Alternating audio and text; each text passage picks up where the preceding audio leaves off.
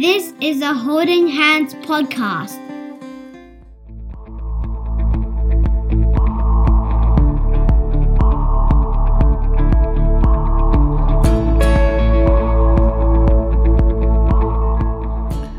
And welcome again to the Always Child Focus podcast. I'm your host, Ben, reporting for duty as always.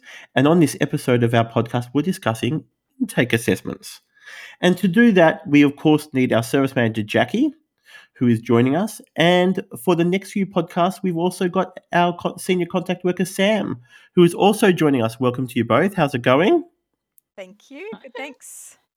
So, Sam, since this is your first of many appearances on our podcast, I think it would be great for you to introduce yourself to our listeners and explain to them what your role here is.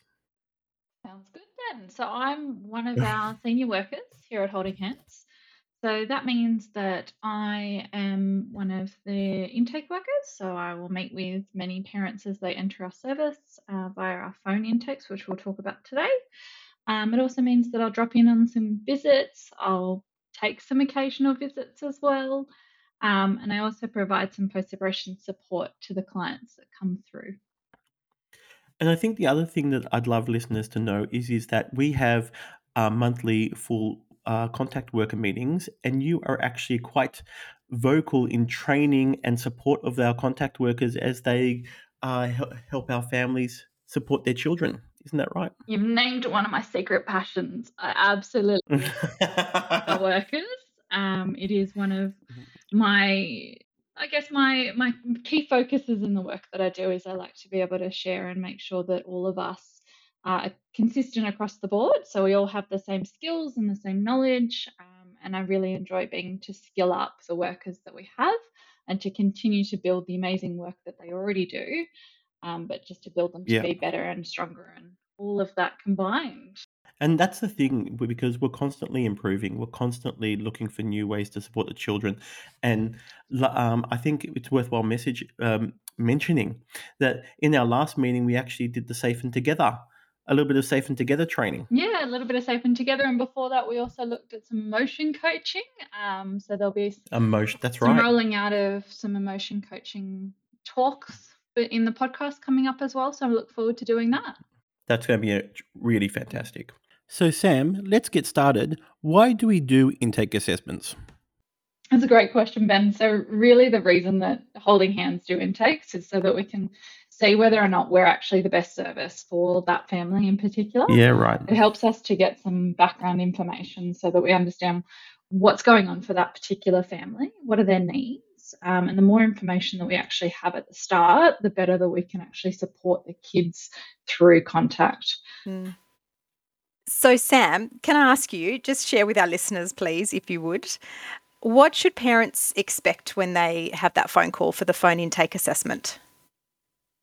Great question, and more than happy to share about it. But before I get into what they expect, I just want to name what they might be actually feeling before that contact, uh, before that intake call, because often it can Oh, be quite scary to Mm. not know what's going to be coming up, or they might be feeling a lot of anxiety around what questions or who is this person. Sometimes they can feel a bit worried, confused. Sometimes they might even be frustrated that it's like, why do I have to do this? I just want to see my kids. And so we just want to name that and know that all those feelings can be happening just before an intake call. So the Mm. way that we start off our intake calls is really to introduce why we do the calls. So like I said before, it's really important that we get this information so that we can support kids who are going through contact. And what they should really expect is just a conversation.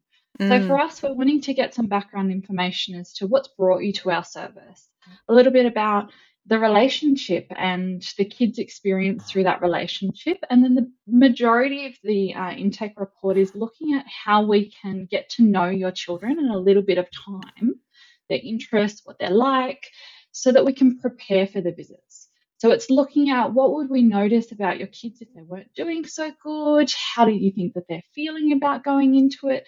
Because this is all information that we can then take to our child familiarization session, which we'll be Mm. talking about soon as well. Yeah. So the intake assessment, I even like to call it an intake call or an intake um, conversation to really just get to Mm. know you and to get to know your kids and make sure that, you know what, we are the best service for you. And we, if we're not, then we'll connect you up to potentially a good service. But it's also just so that we can prepare you and the kids for visits. Absolutely. Absolutely. What a great answer. Yeah, thank you, Sam. That that really explains it to parents because um, they often don't know what to expect from an intake assessment. Um, as as you know, Sam, parents coming into our service have often shared their story many, many times to many different people through the family court system.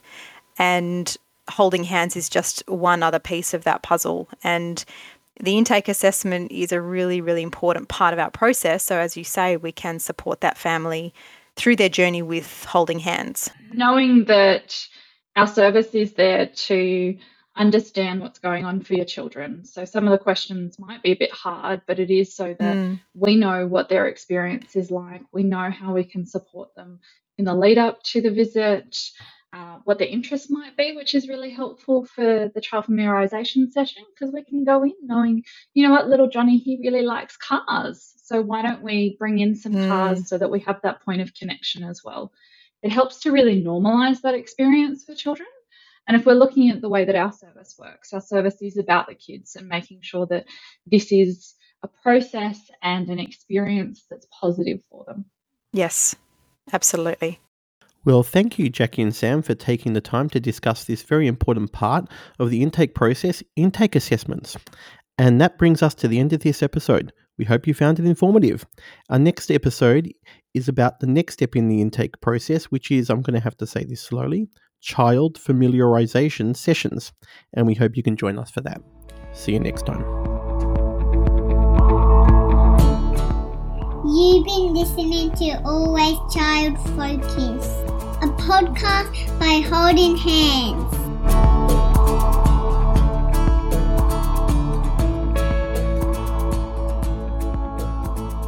Holding Hands would like to acknowledge the traditional owners of the land, sky, and waterways where we are able to learn.